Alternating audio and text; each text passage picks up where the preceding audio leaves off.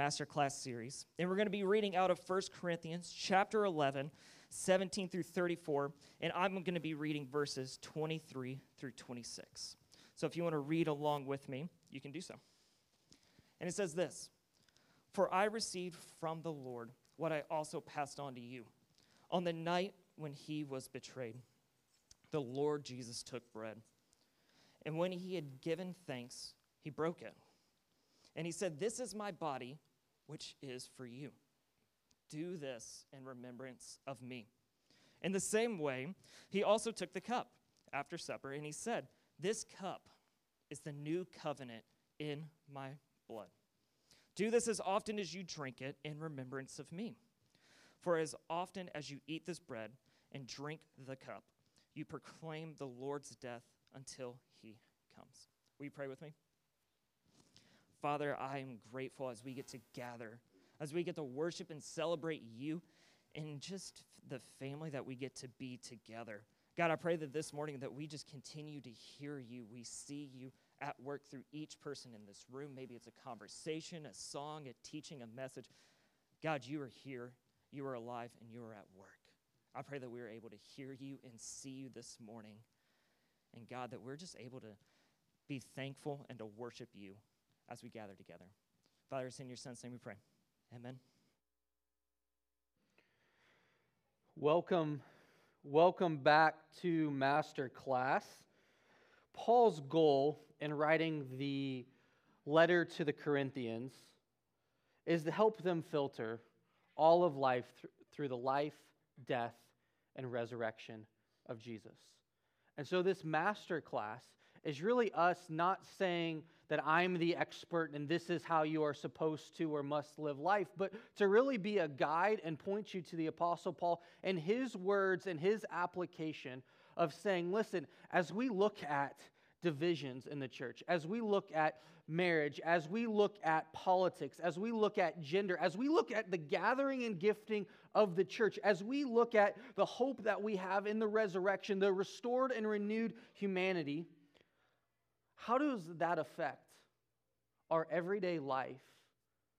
And also, how do we become so rooted, so shaped by the love and grace of Jesus that as that shows up in our life, that those around us look at us and look at our life and go, they are followers of Jesus. And in fact, that's what Paul's vision for this church is to be is the Corinthians were to be the alternative to Corinth in Corinth. They were to be that city on a hill. They're to be God's restored humanity in the midst of when they find themselves. They were to be an alternative community within the community. And Jesus is the person that helps us experience new humanity, new family, and a renewed mission. And it's challenging for us at times to.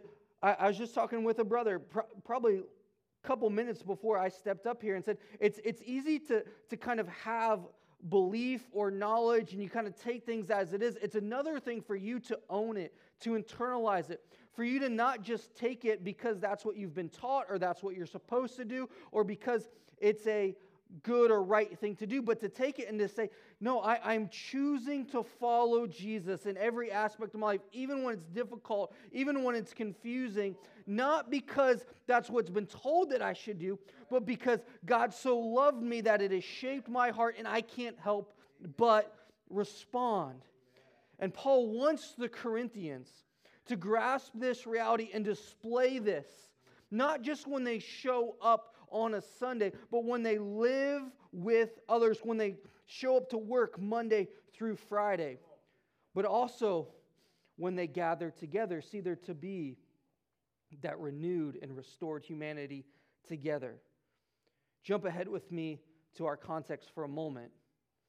If someone was to walk into a church gathering, us doing this together, and then let's say they would walk into another club or association or a birthday party, there is to be something fundamentally different between our intentional gathering of the church in this moment and other fun or civic entities. Those entities aren't bad. They often serve good purposes. They serve to build community and can often have good mission and motive. And we should celebrate that and we should affirm that. But simultaneously, there is something to be fundamentally different between a Lions Club and what we know as the church. I remember a few years back before Facebook became Meta, and Mark Zuckerberg made this big long speech about how communal and civic organizations were declining across the West. And he lumped in with the church every other organization. And now I'm not here to debate whether or not he was doing it passive aggressively or he had ulterior motives. That, that's not a thing. But the fact was is that he saw the church stand in line with so many other good social communal organizations and said they're as a whole in decline because they don't serve their purpose anymore. And so I'm not here to debate his motives or anything, but I take it as telling that many people believe the church's sole purpose is both to provide community and to help people be more moral. And when the church ceases to do this in an individual's perspective, it's time to find a new substitute. Let me be very clear. The church's existence is to be an overlap between heaven and earth, advancing showing people the tangible love and grace of Jesus wherever they find themselves, where you live, work, and play. To show up and to live God's love in front of people, for people, with God, showing people what it's like to be human because of Jesus. So it's not a social club, it's a hospital to be to recover to be restored to experience grace and love to, to, to be able to have the perspective of bad things may have happened in my life difficult things. There have been trauma in my life and to not be defined by that trauma but to experience a community of people who love you in spite of that and help you recover well. And it's also a training ground where we're equipped to then go live that in the world to not just stay and recover and be refreshed, which is needed. A safety, an oasis, and a retreat, but also to be given the tools and resources so that when we step back out into the grind, when we step back into a, a, difficult and toxic family situation, when we step back and we wonder, how in the world do I help my dear friend, my brother, my sister navigate unanswered questions where it feels like God is distant, that we are equipped to be sent out to love and live well. And love and love well. We say this every week that we are a community of everyday people committed to expanding God's family together because of Jesus for generations to come. Our goal is to expand the family. Therefore, when we gather, we must remind each other of our personal newness in Christ, our familial bond in Christ, and our mission with God in the world. We are not gathered here today because we're all Portland Trailblazers fans. We're not gathered here today because we're Seahawks fans. And you know this when you think define your affiliations and your allegiance by other things, things can get fickle because how often do sports teams call for new coaches or new quarterbacks or new players? The only thing that sustains us, that sustains our bond, is not something that we can affiliate or that we can see. What sustains our bond is the power of Christ stepping into our life, His love and grace that keeps us going when the going gets tough. So please don't mishear me. While our intent is to help individual people experience the goodness of God's family, the Christian life isn't merely personal or individual. God loves you and has a plan and a purpose for your life. He sees you precisely as you are. You're sum totally all of you. He sees you and loves you. But it doesn't stop with you. The good news of Jesus and his love came to you in your life for you, you to experience that love and attachment to Jesus, but also to continue through you to others in your life. To be God's representative collectively, that renewed humanity in the earth. It is communal life with God, with others, for God, and for others. But there are influences that corrupt our view of community life together. And it's easy to think that the greatest polluter of Christian community is out there, is somewhere else. It's the adversary. Now, believe me, the adversary is real and he wants to subvert and attack and undermine. But sometimes the greatest enemy to Christian community are Christians themselves. Take Dietrich Bonhoeffer's words, pastor and theologian during the beginning of World War II, looking at the church and their place within global conflict. Because we don't have any global conflict right now, do we? But he says, those who love their, their dream of a Christian community more than they love the Christian community itself become destroyers of the Christian community even though their personal intentions may be ever so honest, earnest, and sacrificial. God hates this wishful dreaming because it makes the dreamer proud and pretentious. Those who dream of this idolized community demand that it be fulfilled by God, by others, and themselves, and they enter the community of Christians with their demands, set up by their own law, and judge one another and God accordingly. It is not we who build, Christ builds the church. Whoever is mindful to build the church is surely well on their way to destroying it, for he will build a temple to idols without wishing or knowing it. And we must confess that he builds, that he moves. We must proclaim he builds. We must pray to him that he will build. We do not know his plan. We cannot see whether he is building or pulling down. It may be the times in which humans by which human standards are the times of collapse are for him and great times of construction. It may be that the times from which human point are great times for the church are times when it is pulled down. It is great comfort which Jesus gives to his church. You confess, you preach, you bear witness to Jesus, and, I, and Jesus says, And I alone will build where it pleases me. Do not meddle in what is not your providence. Do, do what is given to you and do it well. And you have enough and you will have done enough. Live together in the forgiveness of your sins. Forgive each other every day from the bottom of your hearts. To sum it up, we like the idea of supporting each other and loving one another and being for one another way, way more than we like actually showing up and doing it.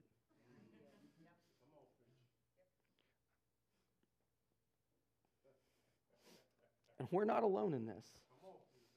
Put any group of people together, throw in different life experiences, upbringing, personal sin, and there's bound to be difficulty, conflict, frustration, selfishness, pride, unless there is something that holds this group together that is able to both simultaneously align the people and provide personal change. Unless there is a supernatural power, there's, there's a power source, there's an attachment that drives people to go beyond the little slights and the passive aggressive comments and the RBF. To move towards people in such a way that says, You are loved and valued. And I know I don't quite understand you and your story, but I'm willing to get to know you and your story. When I feel hurt or threatened, I'm not measuring you by the sum total of your actions toward me, but I measure your actions by the sum total of Christ's actions towards me. Which means we move towards people. And again, I'm not saying that this isn't difficult or frustrating or confusing at times, and we're not alone in this. The Corinthians struggled with this too. Because, see, here's the scene they gathered together cultural backgrounds as wealthy, poor, all from different aspects of life. And they were getting together. And essentially, what was happening is as they would sing and they would eat, as they would meet in homes, that people would actually show up early, they would get drunk, they would eat all the food, and forget for others. They, they, they would do it in advance because they were concerned about themselves. They were so worried about, well, what if I don't have enough? What if I don't get some? That they would overeat, that they would get drunk, that when they got together, they could only think about what do I get out of this experience? What do I get out of this time together? Because it was supposed to be a time together. That people would stand up and share and sing, and that they would remind each other of God's love for them. But they were so overcome with selfishness that they were purveying faulty attachments instead of eternal attachments. In essence, They were too concerned about ensuring that they had enough, that the selfless, that there was so much selfishness there that they would consume all they could and leave others out. And the Christian community that God was forming in Corinth was being undermined. Said another way, they were being praised that they were gathering, but failed to be God's newly formed people when they assembled. Because their divisions show they really don't believe that they are one in Christ. Showing up early, staying late, consuming, both overeating and getting drunk. They were content to segregate the meal into different parts of the home or better positions at the table. And the Corinthians should be able to look around and go, We are purveying the same divisions, or that what was happening is they were purveying the same divisions the world does. Those Corinthians who had the wealth, they were settling for, oh, we're just better off. That's just kind of the way the world works. So we're content to eat more and have more. Life's just dealt people a different hand instead of purveying the reality that Jesus came and died for all, so all people have equal access to God, so that when they showed up, how they even ate a meal together communicated that. This equality is supposed to show up when you gather, especially when they were taking communion. But they had been abusing the Lord Himself by not properly remembering Him, instead, resulting in the divisions and the distractions, taking in division. What Paul is saying is, you have failed to live that new humanity. You have failed to be the community. You have an idealized version of community, but then your actions, your behavior do not communicate that you actually believe that you are one in Christ.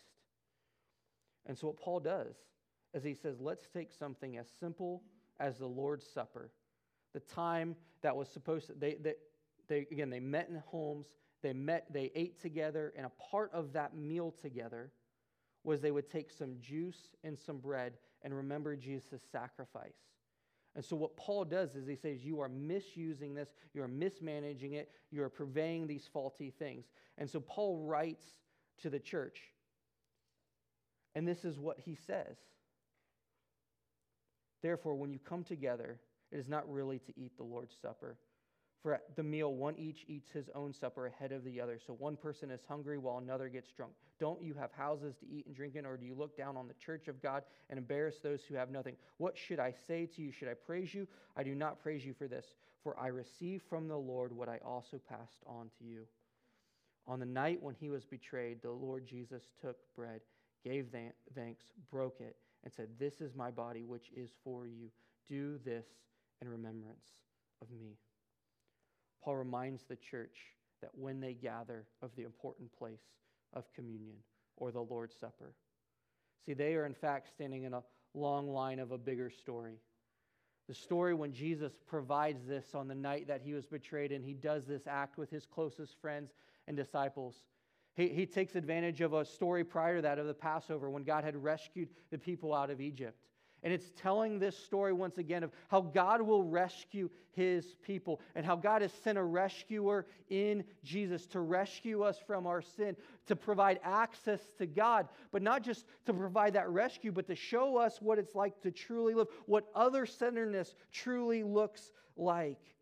And so Paul retells the institution of the Lord's Supper before Jesus was led to the cross. And if we aren't careful, the words, do in remembrance of me, can become repetitive and lose their meaning. Jesus took, he gave thanks, broke it, and gave. Jesus is the great reversal for us. Adam and Eve saw the fruit in the garden, took the fruit, and ate unto themselves. And each and every day, we are in danger of doing the same thing. We see something with our eye, we see something with our heart, desire it, think that it is better, that it is more satisfying and more fulfilling, and we take it unto ourselves and says, "This is what will give me what I want and what I need. This will be the answer to the longing of my heart. This will provide satisfaction for my soul. This will give me the control I desire. This will give me enough power to sustain myself. This will give me the approval of others. But in this moment, Jesus provides the great reversal. Rather than seek those things for himself, rather, in the moment, who has all authority and power, has all control in the world, takes something as simple as bread and juice and says, This is representative of me. I take, I bless, I break, and I give for you. See, the love of Christ is to be given away freely. Jesus gives up his life for us. And when life gets tough, when we are surrounded by people in chaos, we can often wonder is there any for me? Where we look to get, where we look to consume, where we look to jockey out our place. We overeat, we overdrink, we hedge our bets, we protect ourselves, we tell lies in our minds to protect us from relationships because we forget that Jesus gave his life for us so that we can give our lives for others. The way we live must be in accordance and in remembrance of what Christ has done for us. Our thoughts and beliefs can be in contrast or even opposition to our patterns of behavior. Instead, we get pulled into a way of life. Theologian James uh, K.A. Smith notes that these types of things, rituals, habits, have the power to shape us, not by convincing the intellect, but by allure. And this is a key insight. We can wish and desire to not sin, to have renewal, yet we do so with divided hearts, thus living out patterns of worship that undermine the very renewal that we ascribe to. We can affirm God's plan and his purposes with our words, intentions, and belief. We can sing worship songs with all our hearts in church, but our life patterns can lead us to a very different end, trending us away from renewal. Paul does not give some exhaustive how to remember, but to remember. To know that Jesus' life was laid down for us. Rather, that when you do it, when you take some juice and some bread, that the attitude in which you do it clearly matters. And if we do not have something tangible like bread and juice to awaken us from our stupor, to shock us back into reality, then we can find ourselves dangerously adrift, being pulled by whatever the flow of life takes us, being shaped in ways that we would not want to be shaped. See, therefore, communion is more than something we do. Communion is a person we remember. We are to remember Jesus together. It is a community, it is union of community with Christ, attachment to God through Jesus. And the early Christians constantly reminded themselves that even though Jesus was crucifi- crucified by the empire, he was nonetheless handed over to the Romans by one of their own. A poignant reminder, indeed, at the table where the Lord's people experience a new forgiveness and life. To remember that it is us, by our own actions, by our own selfishness, by our unwillingness to live lives shaped by Christ, even when we want to, when our habits and behaviors do not reinforce and back that up that we again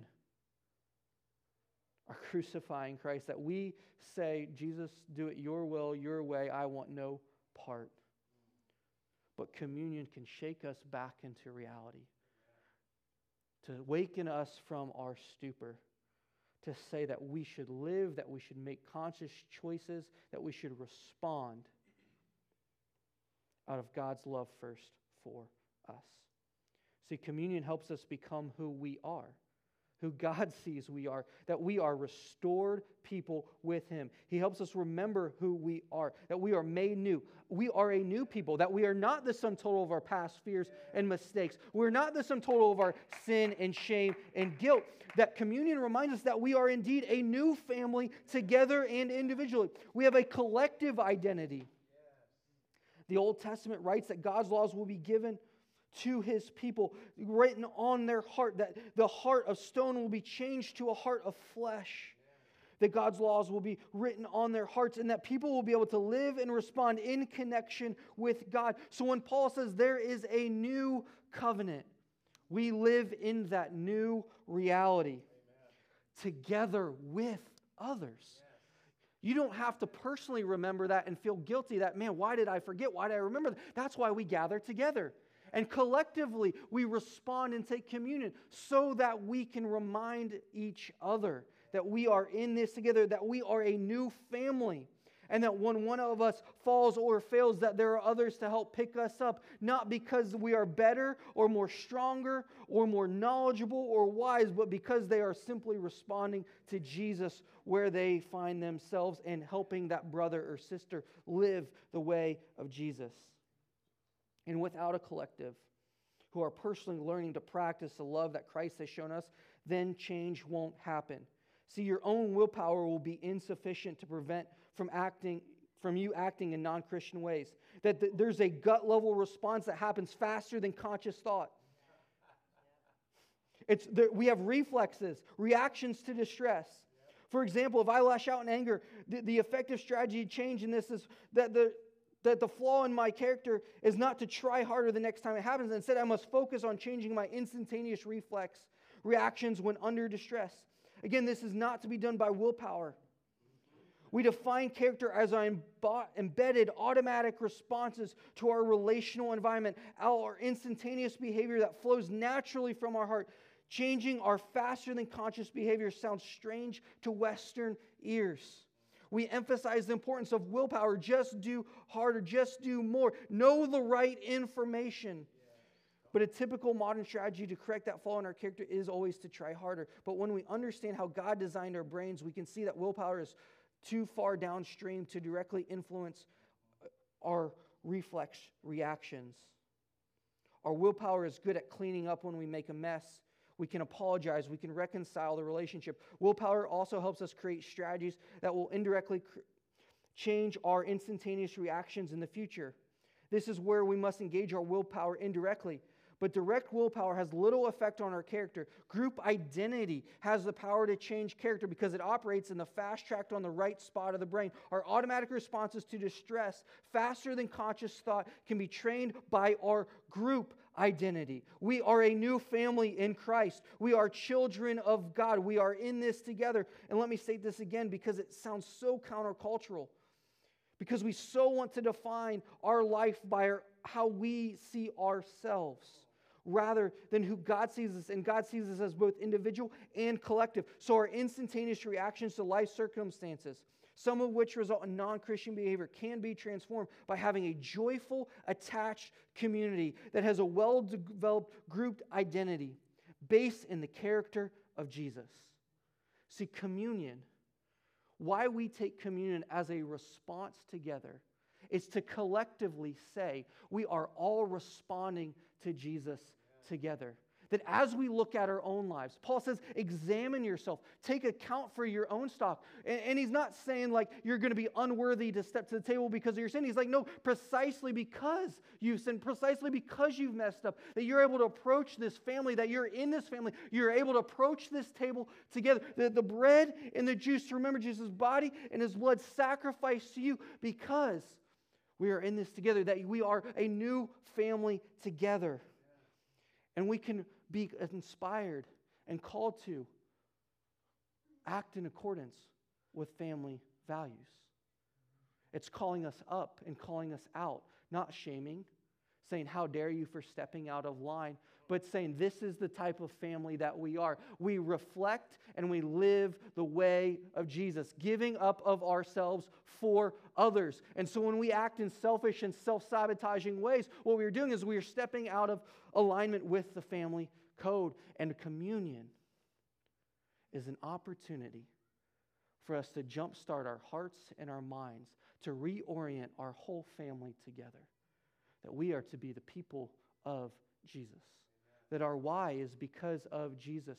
Why do we do Thanksgiving baskets? Why do we do game nights? Why do we do things like that? It's not because we're just a good social club that likes to have fun together. We do it because we want to live love, that we want to give up of ourselves for others in real and tangible ways. We are willing to sacrifice time and energy for another so that they might have the hope of Jesus, that they can experience the renewal.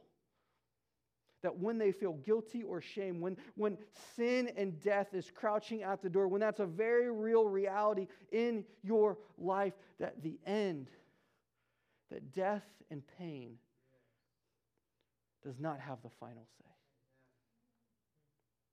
So, together, when we examine ourselves, when we take stock, when we reflect on that, we're able to be like, it's okay to see weakness. It's okay to go, I don't have enough, and not beat ourselves up for it because we don't have enough, but to see Christ as the strength. So when we examine ourselves, we must remember the point of the meal. And we should not be anxious about whether or not we're good enough to take a piece of bread or juice. Or what do we have to do to be good enough to take that? Paul is not saying there is a long list of things to do, but he's saying when you do, recognize that you step in part of a new story, of a continuous story one that has invited you to be a part of a family and experience also personal renewal. One of the reasons I get asked all the time, Kyle, why don't you like pass the plates of communion? Why doesn't you just pass and everyone take a little bread and a juice? One of the reasons that we don't do that here at Generations Church is because we want to give everyone an opportunity to personally choose to reflect on their connection with God through Jesus. But we also in doing that, I don't want people to just get into a habit of like get going by and like take it, take a little shot and like go on because it becomes automatic, habitual, ritual and just go on. I want people to choose to step up and say, I'm choosing to reflect on my relationship with God. And not only on my relationship with God, I'm choosing to also reflect on my relationship with others in the church because it's a communal meal. Which means before you stand up and you take and move, you should reflect Paul says in another passage of Scripture, you need to reflect do you have any wrongs that need to be righted? Do you need to step out and go ask for forgiveness?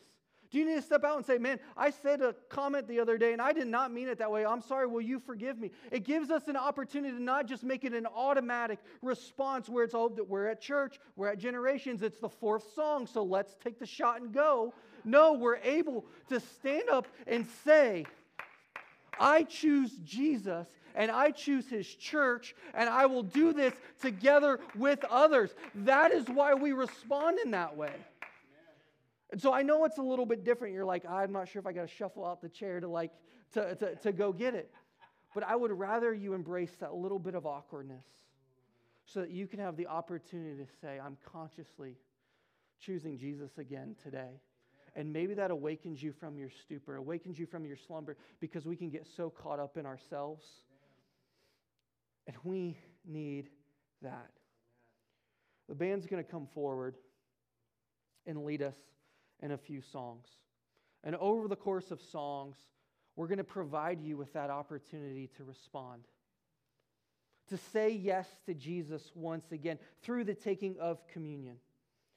And Paul's solution for the Corinthians, as they've mismanaged this Lord's Supper, as they have mismanaged and, and mishandled that they've segmented, that they've divided, is that they should wait, that they should eat together, that they should remember Jesus together. And Paul's like, hey, I got more to say, but I'm going to come to you in person and have that conversation. But at the end of the day, communion breaks down walls because the church is not divided, it is to be united. Communion is something that the church across the world does when it gathers together that it celebrates and reminds. So, John will come up after this next song and then guide us through communion. Say, hey, this is an opportunity to respond. And I would encourage you to take a moment. Maybe it's husbands and wives, you take a moment and just pray, or, or, or, spouses, you take a moment to, to pray with each other and reflect on your, your connection with Jesus. Maybe it's an opportunity where we got some kids in the back. Maybe, maybe you need to teach your kids about the life, death, and resurrection in Jesus. The reason we, we sing songs and move and respond collectively is another reason is so that you can do that together with them. That maybe you can ask for forgiveness. Maybe you're feeling tired and distraught. And before you can go say yes to Jesus, God puts the Holy Spirit in your life and just says, hey, go pray with so and so. Go wrap your arms around them, encourage them, and go take it together. See, this doesn't just have to be something where you do alone or isolated, but it's something we can do together, responding to Jesus, remembering that death and pain and suffering don't have the final say. What awaits you at work on Wednesday or Monday, what, what awaits you at home, doesn't have the final say. But Jesus does have the final say, and we can live the bigger story in our lives.